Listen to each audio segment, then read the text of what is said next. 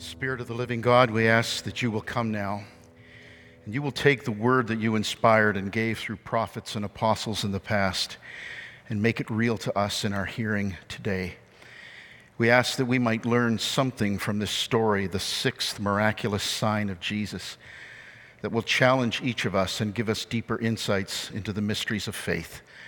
We pray in the name of Jesus, the Lamb of God. Amen. Please be seated and take your Bibles, if you would, please.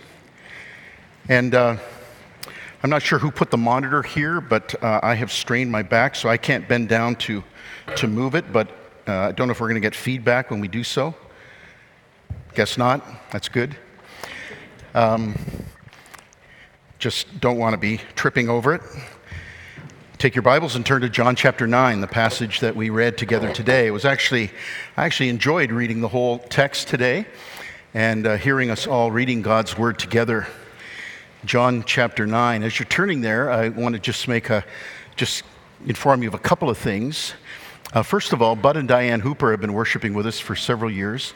Diane is the, um, the daughter of Ruth Helm, one of our members who went to be with the Lord a few years ago.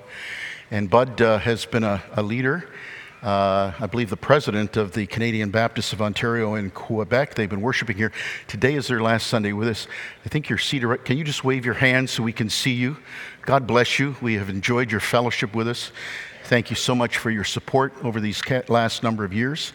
And uh, we're glad that. Um, that you have been a part of our church family, even for just a short period of time.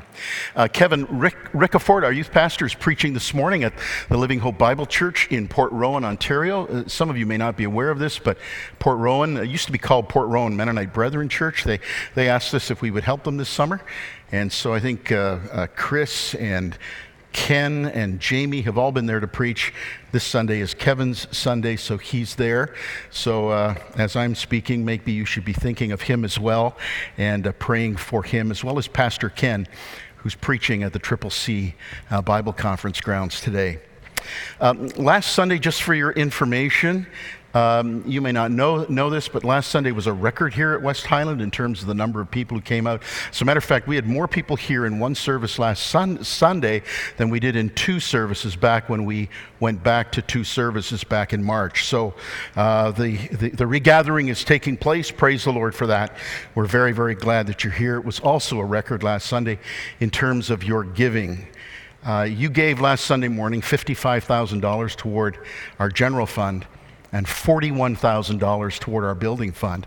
A total of $96,000 in one offering last Sunday morning. Uh, friends, that's never happened in the summer before, so praise, praise the Lord. And, and just, just relax. None of this goes to the pastor's secret Swiss account. Uh, though, if you would like to contribute toward, no, sorry. We return this morning to John chapter 9, to the Gospel of John, that you might believe. We're looking at the miraculous signs of Jesus. There are seven of them in the Gospel of John. We looked at the first one where Jesus turns the water into wine. The incredible power of Jesus that he can actually transform the substance of something that he's created and make it into something different. That truly is a transubstantiation. Then the healing of the official son, man coming desperately to the Lord Jesus. His son is dying at home. Actually, the son is 22 kilometers away. And Jesus says to the man, Go home. Your son will live. The, the power of Jesus to be projected over great distances of time and space. Then the healing of the lame man who was at the pool man whose, whose limbs were lifeless for 38 years, he'd been this way. And Jesus touched him, and life came into his lifeless limbs. Then the fifth miraculous sign, the, the feeding of the 5,000, where Jesus takes the bread and the loaves and multiplies them to feed this mass, this vast multitude of people, and then him walking on the water, defying gravity, as it were, because even the winds and the waves obey Jesus. He has absolute sovereignty over all of his creation. Now we come to the sixth sign the healing of a blind man. And interestingly, the story actually begins not in John chapter 9, but in John chapter 8, where Jesus is in the temple grounds. And he's there because he, with his disciples, are celebrating the Feast of Tabernacles. And at the end of the feast, the, the custom was that they would light these massive lamps. And at the end of the feast, they would extinguish the lamps. And so the, the temple grounds, as it were, was, was lit up like Christmas. And with the extinguishing of the lights, Jesus stands up in the midst of the crowd and he proclaims this. He says, I am the light of the world. Whoever follows me will never walk in darkness, but will have the light of life. The Pharisees, the religious leaders, they know immediately where Jesus is going, and, and they, they challenge him and they say, Your testimony isn't valid because you're just testifying about yourself. And this begins a long conversation, a dialogue, a, an argument actually that goes back and forth. And it's all about the identity of Jesus.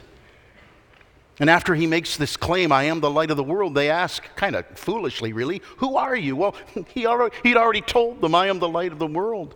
But then he gives them more information. And they don't like the information that he gives. And he makes some astounding claims. He says, he says, if a man believes in me, he will never see death. He says, if a man believes in my truth, the truth will set him free. And the, the, the Pharisees then say, Who do you think you are? And it climaxes in chapter 8, verse 58. Look, just go back from chapter 9. Just to verse 58, Jesus said, I tell you the truth. Before Abraham was, I am. He couldn't have been clearer than that.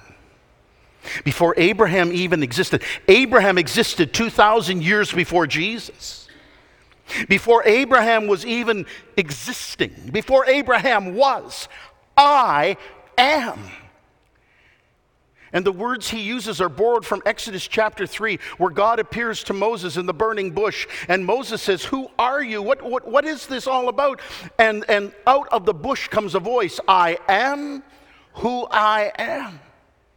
He is Yahweh, the eternal God. Look at the reaction of the Jews in verse 59 because they understood him clearly. At this, they picked up stones to stone him. Why? Because he was claiming to be God. But Jesus hid himself, slipping away from the temple grounds. And then we pick up the story in chapter 9, verse 1, as he went along. So he's just slipped out of the temple grounds now after making these incredible claims this astounding claim that he is the light of the world. And as he goes along, as he moves along, he sees a blind man there, a man blind from birth. Friends, chapter 9 of the Gospel of John is all about what happens when the light shines. Underscore that. It's all about what happens when the light shines. Now, you'll notice immediately as Jesus stops and looks at the man, the disciples have a question that they ask him because the disciples, according to our first point, have a theological problem that they, they, they, they haven't worked out yet. And so they ask, Rabbi, who sinned, this man or his parents, verse 2, that he was born blind? Now, with that question right there, the disciples bring you and I into this question that we all we all have. We all have questions about the problem of evil and suffering in the world, don't we? I mean, if you don't, you're not human. We, we all have serious questions about evil and suffering in the world. And they're asking the question who's responsible? Why has this man been born blind? Is, are his parents responsible or is he responsible? As though somehow, in a prenatal sense, he could have committed sin. Now, the disciples are assuming a connection then between sin and suffering. And in one sense, they're, they're accurate, they're, they're right. Because it is true that there is a connection, a general kind of relationship between sin in the world and suffering in the world. Because human beings have fallen into sin, we the fall came upon all of creation. We go all the way back to the beginning when, when Adam and Eve rebelled against the Creator and, and God pronounced a series of curses upon the world. The world isn't the way it should be. The world doesn't function the way God intended it to be in the creation or at the creation. Something has, has messed the world up. And so there is this connection between sin and suffering in a general sense, but, but they're talking about an individual's personal suffering here. And it is not always, personal suffering is not always attributable to a person's personal sin. We need to understand that. Now, if you go out and live promiscuously, and in case you don't understand what that word means, because nobody even knows the word, what, the word means today, because nothing is promiscuous today, right? But if you go out and live loose sexually, well, you might end up with a sexually transmitted disease. You might get HIV, you might get syphilis, you might whatever. Well, that's, that's going to be personal physical suffering for you because of your personal sin. If you, if you, if you go out and get hammered one night and you're driving home and you run off the road and hit someone or, or, or you injure yourself, you're going to live with the personal consequences of your sin. You're going to personally suffer because of your personal sin. So there is a, rela- a relationship, but not all illness and not all accidents and not all the bad things that cause suffering in the world are attributable to personal sin. And if you have any doubt about that, read the book of Job because he was a righteous man. He was godly in God's sight. Great suffering came to him. So there isn't just the simple cause and effect relationship. But unfortunately, this is the simplistic view that many, many people have. It's, it's found everywhere in our world today. It's found in many of the great religions of the world. In Hinduism, we speak of karma. Karma is, you know, bad stuff's going to happen to you in this life because of bad stuff that you did in a former life. It's the old what goes around comes around kind of syndrome of, think, of thinking.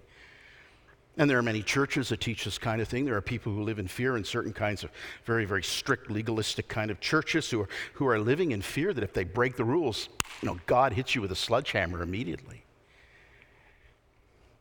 And then there's all kinds of healing theologies that are out there that, that you can be healed. It's all by faith. But, oh, the reason why you didn't get fe- healed is, is it's, it's because you sinned. And so we see this. It's, it's out, out there, it's prevalent. What, what the disciples are asking here is a question that many people ask today. What does Jesus say? How does Jesus answer him? Look, it's, it's, it's amazing. Verse 3 Neither this man nor his parents sinned, Jesus said. But this happened so the work of God might be displayed in his life. As long as it is day, we must do the work of him who sent me. Night is coming when no one can work. While I am in the world, I am the light of the world. What does Jesus do here? Well, he, he says that the existence of suffering in the world, how you and I should approach it, is essentially this it's a call for you and I to work. It's a call for you and I to engage in alleviating the suffering of the world. A well known, well known Anglican bishop in England in the 1800s was Bishop West, Westcott, and he, he makes this comment on this, on this passage. He says, The real problem is not who is responsible, but how can this be turned to the glory of God? And this is exactly what Jesus does in our second point this morning Jesus and his act of compassion. Notice what he does. Verse 6 Having said this, he spit on the ground, made some mud with his saliva, and put it on the man's eyes. He told him, Go wash in the pool of Siloam, which means sent. So the man went and washed and came back seeing. This, this is Jesus engaging in this work. The night is coming when no one can work. The cross was on the horizon for the Lord Jesus, but he could work right now. He could do this right now. And so he takes dirt, and this is curious to us, it's strange. I mean, the picture is, is, sort of gross, actually. Just picture Jesus, you know, spitting onto the ground and taking the dirt and, and spitting again and, and making sure that it becomes like mud. And then applying it to the eyes of the blind man. We wonder, like, like what's that all about? Why, why would he do that? I mean, why not just speak a word? Lord, you know, bang, sir, you're healed. Or why not just touch him? Why put mud on his eyes. And the critics have looked at this and, and talking about primitive beliefs in the ancient world, and Jesus was all a part of that superstitious belief that, you know, they believed that there was curative and magical powers in the saliva of a man, and Jesus is simply accommodating himself to the religious superstitions of the people of the ancient world. Calvin actually writes in his, his, com, his, commentary an interesting comment, which I, which I like. He, he says, This was designed to double the intensity of the blindness in order to magnify the cure. I like that, but I think there's another reason, and I'm going to come to this reason at the end of the message. So it's really not clear to us. It's somewhat obscure, but he does tell him to go to the pool of Siloam, and Siloam means sent, and that's, that's pretty clear. Because Jesus is the one who is sent from God. And now Jesus sends this man to a place called Sent. This, this pool was a landmark in Jerusalem. It was the result of great engineering that had taken place during the reign of uh, King Hezekiah when the Assyrian king Sennacherib had surrounded the city. Jerusalem was besieged, and so the Jews literally chiseled through the rock of the city to keep a water supply, and it became known eventually as the pool of Siloam. Go, go Jesus says, wash in the place called Sent and he's told to do this by the one who is sent from God. And he washes, he obeys, and he sees. Now, at this point, interestingly, Jesus kind of disappears out of the story. He, he's there in the, back, the background, but you don't see him, and he's not a part of the rest of the story until the end of the story. He's no longer, as it were, center stage in the story. But the identity of Jesus is center stage. Because the issue, the debate that is going to happen between the blind man and the, Phar- the, Phar- the Pharisees is all about the identity of Jesus.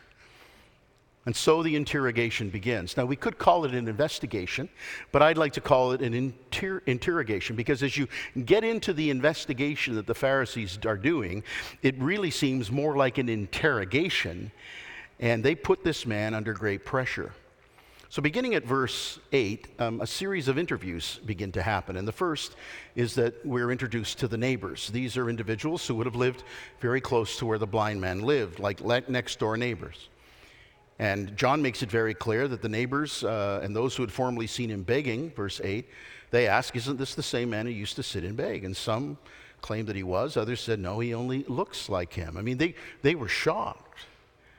This man who, who they knew as a neighbor and they'd seen sitting at the temple uh, on a daily basis begging for money, uh, they knew who he was, but they, they, they were shocked that the man could actually see. And so they were in doubt that this actually happened. Maybe this is some other man.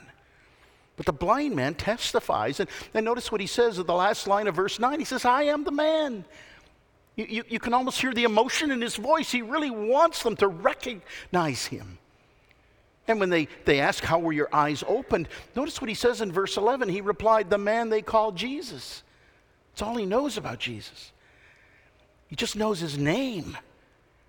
The man they call Jesus made mud and, and, and, and he put it on my eyes. And so they bring him now to the Pharisees, to the religious leaders. And it seems that the concern is not so much the miracle that's happened or the identity of the man but the concern is, is what's happened has happened on the Sabbath day. Verse 13, they brought to the Pharisees the man who'd been blind. Now, the day on which Jesus had made the mud and opened the man's eyes was a Sabbath, the day of rest. So the first interrogation now begins. The blind man is examined. And the Sabbath is a big issue to the Jewish religious leaders. And in their minds, they probably perceived that Jesus had actually broken the Sabbath in three different ways. First of all, he healed the man. Shouldn't do that. You see, healing was only permissible if a man's life was in danger, endangered. And clearly, that's not the case here. So he, he broke the Sabbath in one point. Second, he broke the Sabbath by making mud. In the mind of the Jewish leaders, they would have attributed this to something like taking dough and kneading the dough. He would do the same thing with the dirt, just like you work the dough. He would do the same thing with the dirt, and, and that was prohibited on the Sabbath day. And then the final thing is actually putting the mud onto the man's eyes, anointing his eyes. So, so in their minds, this is a pretty serious violation of the law of Moses. And so the interviews or the interrogation begins, and there are three stages to it. The first one is the blind man initially, and it's clear that they want to discredit the miracle, and in so doing, discredit the miracle worker. And in verse 16, it's pretty clear that they have already prejudged the case. Some of the Pharisees said, This man is not from God, for he does not keep the Sabbath. He does not keep the Sabbath. So they asked him, who it was who did this to him and what happened. And he says, I put mud on my eyes, verse 15. I washed and now I see. No, no, no, no, no. This, this can't be a real, a real miracle because the man who did this is not from God, because the man who did this is clearly a Sabbath breaker. Now, they've, they've, got, they've got a miracle right in front of their face, and their, their focus isn't on the miracle, it's on the technicalities of when the miracle happened. You see what's going on here. Calvin again makes an interesting comment, and he says that Jesus Christ did this miracle on the Sabbath on purpose to gain publicity for the miracle. If it had happened any other day, they might have just disregarded it. But it's happened on the Sabbath, and that brings it out. That's why the neighbors are upset. That's why the Pharisees are upset. But notice what John tells us, because it also says in verse 16, others asked, How can a sinner do such miraculous signs? So they were divided. Some of them were saying, He's broken the Sabbath. He can't be from God. Others are saying, Well, well how could a sinful man do such a, a miraculous deed? He must be from God. So they're in a dilemma. The division has created a dilemma. They cannot unify themselves and present some kind of a united front against Jesus. And this division of opinion prompts them then to ask another question in verse 17 What have you to say about him? It was your eyes he opened. Now they're trying to force the man to take sides. And notice how the man responds. The man replies, He's a prophet. Now, before he only knew that his name was Jesus. He's had some time to think, and no doubt the interrogation of the Pharisees upon him has stirred his intellectual juices a little bit, and he's coming to some pretty solid conclusions. He is a prophet, he says. It's amazing what happens here. I mean, this was the highest category that he could place this man in, at least in his own thinking. But I want you to see that something is happening to the blind. Well, he's not a blind man now, he's a seeing man. Something is happening to him. It's not just the physical opening of his eyes, there's something spiritual in terms of opening eyes that is taking place here. He's moving in the right direction in terms of his conclusions about Jesus. Let me just add so many move in the wrong direction in terms of their conclusions about Jesus. And the Pharisees are an example of that. What about you? What about you? What direction are you headed in? So now the second interrogation begins, beginning at verse 18. They finish with the blind man. Now they call in his parents. Now they, they want to they wanna find out was this guy really born blind in the first place? They're, they're, they're trying to discredit the miracle and they, they want to cast some kind of a doubt on whether or not the man was born blind. So the Jews did notice, and the reason, verse 18, the Jews still did not believe they'd been blind and had received his sight until they sent for the man's parents. Is this your son? They asked. Is this the one you say was born blind? How is it that now he can see. And what do the parents do? Well, they confirm two important things. Notice what they say. Verse 21. Sorry, verse 20. We know he is our son, and we know that he was born blind.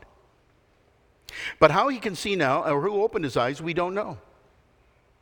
So they confirm, they confirm that he was born blind. They identify him as their son which implies what?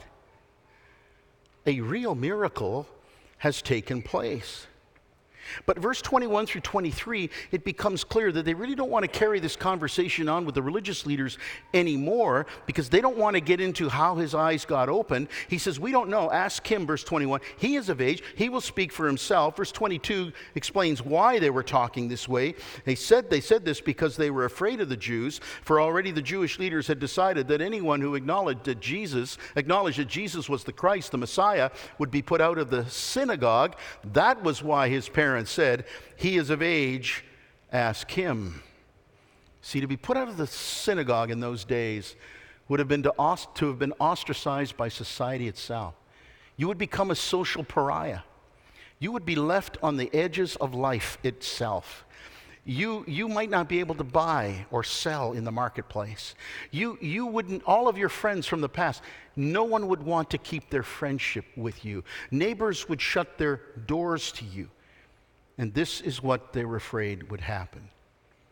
So when they're finished with when they're finished with the parents, they now go they now interrogate the blind man for a second time. A third interrogation takes place. Beginning at verse 24. A second time they summon the man who'd been blind. Give glory to God, they said. We know this man is a sinner. Now, they cannot admit that a bona fide miracle has taken place. They do not want to acknowledge the validity of what's happened. They don't want to acknowledge that Jesus did it. They don't want to acknowledge that it is from the power of God. For them, this is unthinkable. Now, clearly, they have somehow reached an agreement at this point that Jesus is a sinner. And so they try to force the blind man into a solemn oath. When they say these words, give glory to God, they said, We know this man is a sinner. They're saying, they're saying to him, We want you to speak the truth. We're placing you under a solemn oath. You are to tell the truth. They're trying to put words in his mouth. They're exhorting him to tell the truth as they perceive the truth to be. When they say, Give glory to God. They're not saying, praise God for what He's done for you. Rather, they're saying it's time that before God you own up and admit the truth. Agree that He's not a prophet. Agree with us that He is a sinner. Now, it's important to note here that the blind man at this point is beginning to get his, his legs under him, so to speak. And uh, he will have none of this.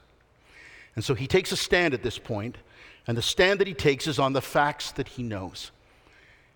And so we begin to see here this exchange now. It's moving from an interrogation into the blind man having a heated exchange with these men. And he says in verse 25, whether he's a sinner or not, I do not know. One thing I know, these are beautiful words. One thing I know. What is it I know? I was blind but now I see.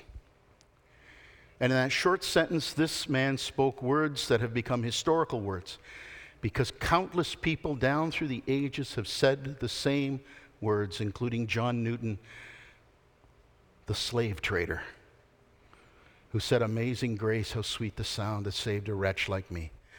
I once was lost, but now am found, was blind, but now I see. The interrogation ends.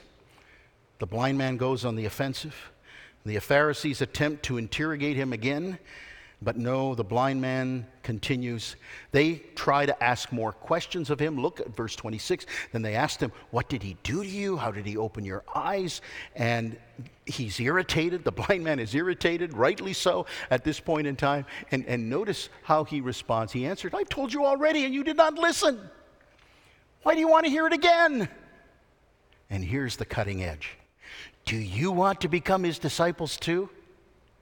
And boy, do they react at that.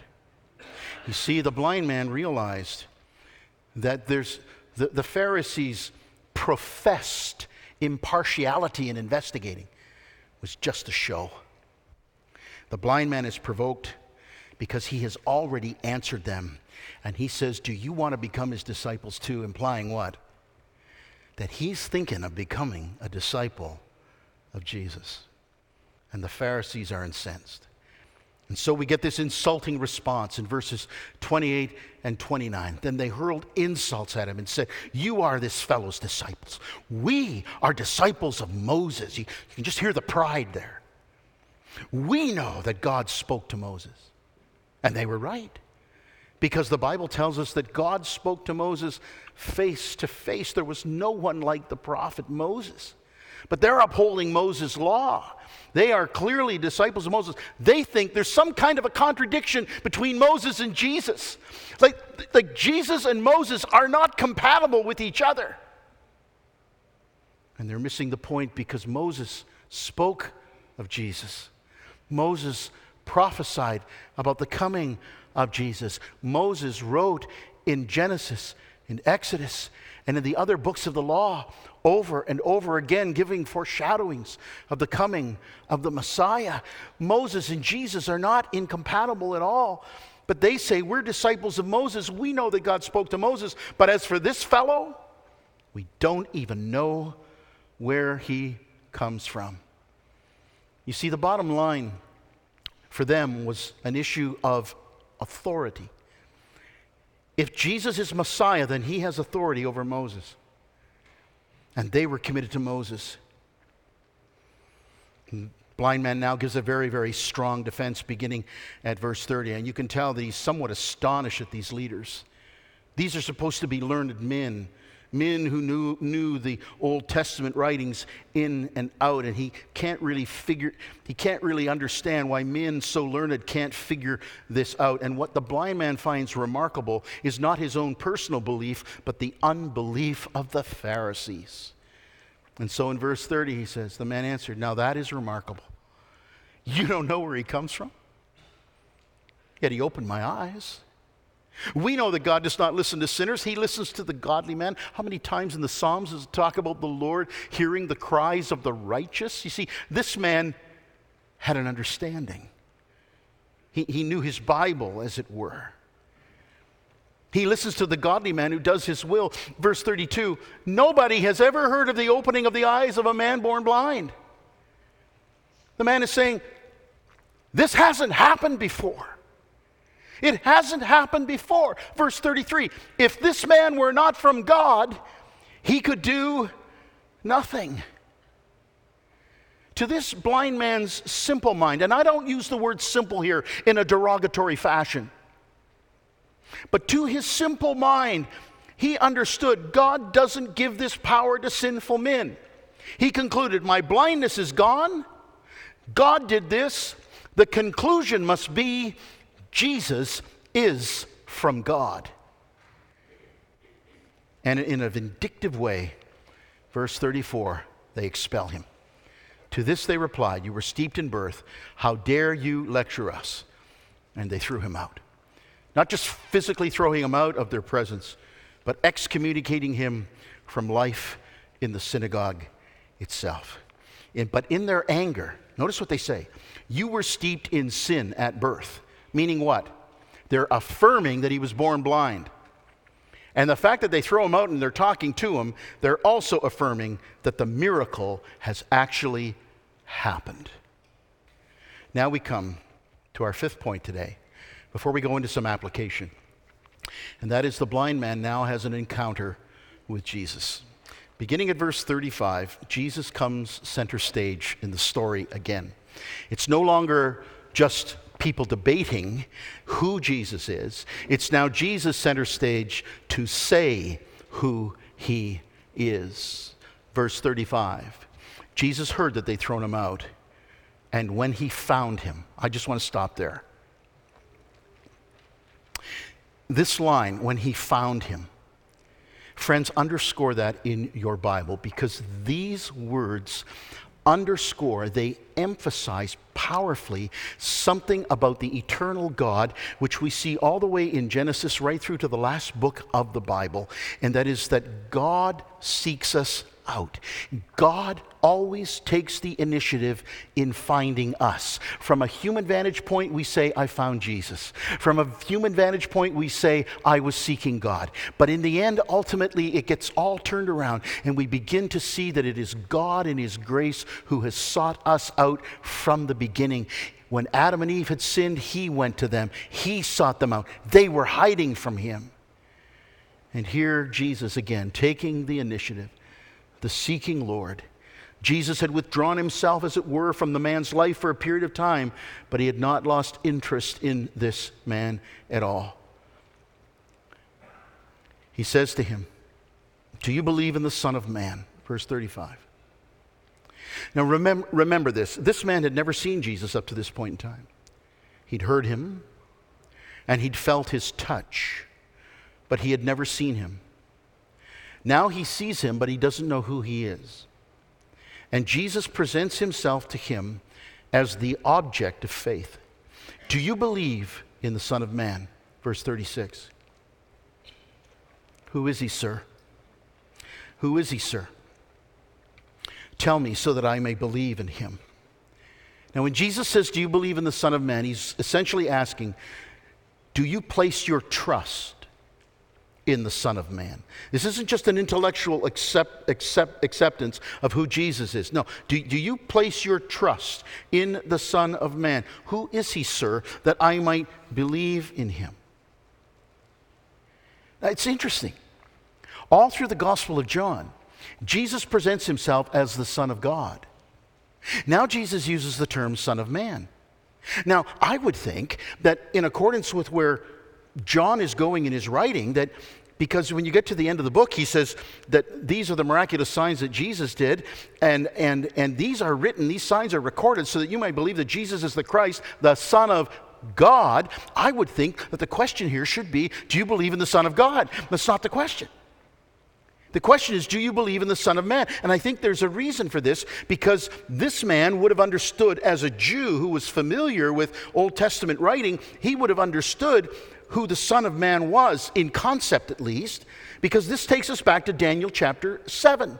In Daniel chapter 7, Daniel has a vision of the Son of Man who is given authority and glory and sovereign power, and all nations and peoples and languages worship him, and his kingdom will be forever. His kingdom will never be destroyed. In other words, Daniel chapter 7, the term Son of Man, is all about Messiah. Do you believe in the Son of Man? I.e., do you believe in the Messiah? Who is he, sir, that I might believe in him? And Jesus said, verse 37, You've now seen him. In fact, he's the one speaking with you. Now, look at this. Then the man said, Lord, Lord, I believe. And he worshiped him. It literally means that he fell prostrate before Jesus and he worshiped him. Then Jesus makes a pronouncement beginning at verse 39. He says, For judgment I've come into this world so that the blind will see, and those who see will become blind. Some Pharisees who were with him heard him say this and asked, What? Are we blind too? In one sense, the light came on for them there because, yes, they were blind. Jesus was speaking specifically to them. For judgment I have come into this world so that the blind will see and those who see will become blind. Now, Jesus didn't come into the world to condemn the world. He makes it very, very clear in John chapter 3, but that the world through him might be saved. But, friends, when those who believe in him are saved, then conversely, the opposite is true. Those who do not believe in him will be condemned. And in that sense, Jesus has come into the world to judge. So here is a blind man who cannot see, but he receives salvation and he sees. But here, is a, here are a group of men who think they can see. They got their religious act together. They really think that they've got a, they've got a little edge on the truth that nobody else does. But they, in reality, are blind. And judgment comes to them. Do you realize that what Jesus says here? Go down now to verse 41. If you were blind, you would not be guilty of sin. But now that you claim you can see, your guilt remains. Do you realize that here we have a summary of the entire incident with the blind man and these Jewish religious leaders? Jesus coming into the world results in both salvation and judgment. When, when the light shines, if it is welcomed, people are delivered out of the darkness and into the light. But if when the light shines, the light is refused, then people turn away into deeper darkness. So we come now to the three questions I want to conclude with today. Three questions that are important to us. Three questions. What does the sixth sign reveal about Jesus? Is the first question. The second question is what does the sixth sign reveal about faith? And the third question is how does the sixth sign relate to you? Relate to you? Let's take just a couple of minutes. We're almost done. What does the sixth sign reveal about Jesus? I want to go back to the mud because that's the little perplexing thing in the, in the story. Why in the world would Jesus take mud? You know, take, take dirt and turn it into mud with his saliva. I mean, talk about unappealing. Why? The church fathers had a slant on this. The church fathers, who were the church leaders who came after the apostles, they believed that, that Jesus took dirt and made it into mud with his saliva because this was a, for, a look back on Genesis chapter 2, verse 7. You know what Genesis 2 7 says? And the Lord God formed man out of the dust, the dirt of the earth. And he breathed into him the breath of life, and man became a living soul. Jesus takes mud, he takes dirt. In a sense, he breathes into it with his saliva. And he puts it on the man's eyes. And the man goes and wash, washes, and he can see. He gives life to sightless eyes. He breathed, as it were, the breath of life into this man's eyes, meaning Jesus is the life giver, meaning Jesus is. He's the same God who breathed life into the first man when he formed him out of the dust of the earth. Secondly, in terms of what this passage reveals about Jesus, there's this big issue of the Sabbath here. Like, why is Jesus breaking the Sabbath? Why is Jesus doing this? He can't be from God. He's breaking the Sabbath. Why is Jesus doing this? Because Jesus is showing that He is Lord of the Sabbath. Who made the Sabbath, the Sabbath day?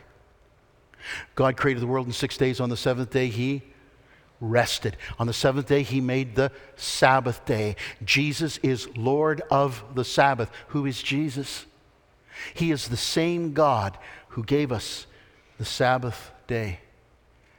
And very clearly, this is telling us that Jesus is the light of the world. Jesus said, I am the light of the world. The one who follows me will never walk in dark, darkness, but will have the light of life. So, friends, these are the truths that we are confronted with here in this, in this passage. Each one of the miraculous signs points to something about the Lord Jesus Christ. What are you, what are, what are you going to do with this? Well, let's look at the next question. What does the sixth sign reveal about faith? I said at the beginning of the message when the light shines, things begin to happen. And chapter 9 is all about what happens when the light shines. And what do we see happening here as Jesus, the light of the world, begins to shine his light on a blind man? Well, yeah, physical healing happens. But notice what happens. The, the, the faith of the man starts to change. It moves from verse 11, the man they call Jesus, that's all he knows, to verse 17, he's a prophet. You see, it starts to move. Faith, faith develops. Faith, uh, as it were, enters a number of different stages. Faith, faith has different levels, so to speak. Faith has different degrees of awareness. And the blind man is an example of this. And we can trace the real opening of his eyes to the identity of Jesus. The man they call Jesus, he's a prophet, he's a messenger, he has the words of God. To verse 30, where he says, He opened my eyes, he's actually a healer. But not just that, verse 33, he says, Jesus is from God. And then in verse 38, Lord, who is he so that I might believe in him? The one, me, the one speaking to you, I am he. I am the Son of Man. Lord, I believe. And he bows down and he worships Jesus. You see, faith is a journey. Faith is a journey towards Jesus, up to the point of full commitment to Him as Lord. That's what faith really is. Faith isn't just believing He's a prophet, or believing He came from God, or believing that He's the Messiah, or believing that He was sent, or believing that He was a miracle worker, or believing that He's a healer, or believing that He gives to you all the good things of life. That's not just what biblical faith is. Faith is when you come to the point of full commitment and you bow your knee to Jesus and you worship Him and you say, You are Lord. Lord. And when that happens, the light really, really comes on. Faith is a journey towards Jesus up to the point of a commitment to Him as a Lord. And when that happens, true sight is born. When the light shines, faith is born. I just want to add this as a word of personal testimony that it was 50 years ago, probably this week, when I came to faith in Jesus Christ. And for a whole summer, I wrestled with Jesus. I argued with my uncle. I argued with my aunt. They continued to tell me about Jesus. I continued to read the Bible. I went to church with them. I argued with them over and over and over again. But little by little, my thinking changed. And one night, I looked up to heaven in my bed and I was lying there and I started to pray for my friends. And in the middle of my prayer, I stopped and I said, What are you doing? I was praying for my friends because I knew how messed up my life was and their lives were, and something was happening in my heart, and I'm praying for them. And it dawned on me immediately I believe. And my life was completely transformed. Conversely, friends, when the light shines, something else happens. When the light shines, sometimes unbelief becomes entrenched. And we see this in the Pharisees. Because light not only enlightens our life and brings joy to our life, but light can expose the darkness. And the scripture tells us that men love darkness rather than light because their deeds are evil. And what did these men do? All through the dialogue that happens, you know what they're doing? They're just looking for evidence. They're looking for proof. They're grasping at this straw and grasping at that straw. They want to have this intellectual argument against Jesus and this scientific argument against Jesus. They want to have all of their evidence all lined up so that they will then feel justified to remain in their unbelief. And people do this all the time. And when you choose the darkness as opposed to the light, this is what your life becomes. It becomes a never ending search for more and more concocted evidence so that you can stay in your unbelief and in your miserable darkness. These two things happen when the light shines faith is birth, or unbelief is entrenched. So, the final question to you all today what does the sixth, how does the sixth sign relate, relate to you? Who are you in this passage? Are you the blind man or are you the, Phar- the, Phar- the, Phar- the Pharisees? The coming of light has this twofold effect. It brings salvation to the blind, it brings the shadow of judgment to those who refuse to embrace the light. Friends, I, I, hope you see this that with every single message this summer where we have talked about the miracles of Jesus, every single one of these miraculous signs of Jesus is an invitation to you to believe. And, and this story of the blind man is an, an invitation to you where Jesus is saying to you, I am the light of the world. Will you come to me? Because if you will come to me, you will never walk in the dark. You will have the light of life. But to do this, you must admit your, dark, your darkness. You must admit your blindness. And when you do, He will give you light. But to reject the light will be to spend your whole life like the Pharisees, looking for evidence to keep you in the dark. And friends, the longer you linger in a state of indecision about Jesus, the longer you allow the darkness to gain the stronger grip in your life. But Jesus invites you today, right now, this morning, right now as I'm speaking to you, He invites you to open your heart to Him and to receive His light. I don't know you, where you are on your journey toward Jesus, this journey of faith. You, you, might, you might have just been invited here today, and you're just, you're just at the stage where there's a man called Jesus. I don't know who he is, but he's called Jesus. Some of you may, may see something even more in Jesus. You may say, well, yeah, he, I mean, he's a great prophet. He's one of the great, great religious teachers of the world. Sure, I mean, there's no teaching like Jesus. Some of you might be to the point where you, will even go so far as to say, yeah, I, I, I think he's from God. But you need to come to the point where you say, no, he's Lord. He's Lord. He is the Son of Man. He is the Messiah. He is the Son of the living God. And I must give myself to him. May God help you to make that choice. Let's stand, please. Lord Jesus, I, I ask that your Spirit will work in every heart. And that as we sing this concluding song of worship this morning, that individuals might do business with you and, and place their faith and trust in you. I'm going to ask you to keep your heads bowed, please, and to keep your eyes closed with no one looking around. And if, if you are somewhere on this journey of faith toward the Lord Jesus, maybe you're not at the point where you where you're prepared to bow your knee to Him, but you're somewhere along that journey and you're, and you're open and, and you might be able, even able to say, I want to get to that point like the blind man where I bow my life and my heart to Jesus Christ. If any of you are on that journey today, would you, with no one looking around, just me looking at you, would you lift your hand just long enough that I can see it so that I can pray for you today? Would you lift your hand? Thank you, sir. Thank you. Thank you, sir. Thank you. Anyone else? In the, bal- the, bal- the balcony area, anyone up, up there? Thank you. Thank you. Lord, you see the hands that are stretched out to you today. I pray that as they stretch out those hands to you in faith, that you will come to them with your light and give them your life. I pray in Jesus' name. Amen. Amen. I'm going to remain here up at the front. I'm going to ask the pastors who are present if you would come and join me at the front at this time. And any of you who would like to come and talk to us about spiritual matters, perhaps you're on that journey and you would, you're saying today, I'd, I'd, I'd like to come to the end of that journey and give my life to Christ.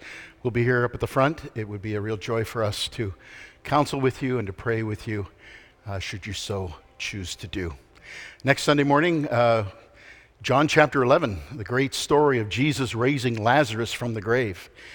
And uh, Pastor Lee will be bringing that message tied in with our camp day. We trust that you can be here and join us for that. Continue to pray for this week as we go, go into final, the final week of camp, that there will be more and more people who, who put their faith and trust in the Lord Jesus.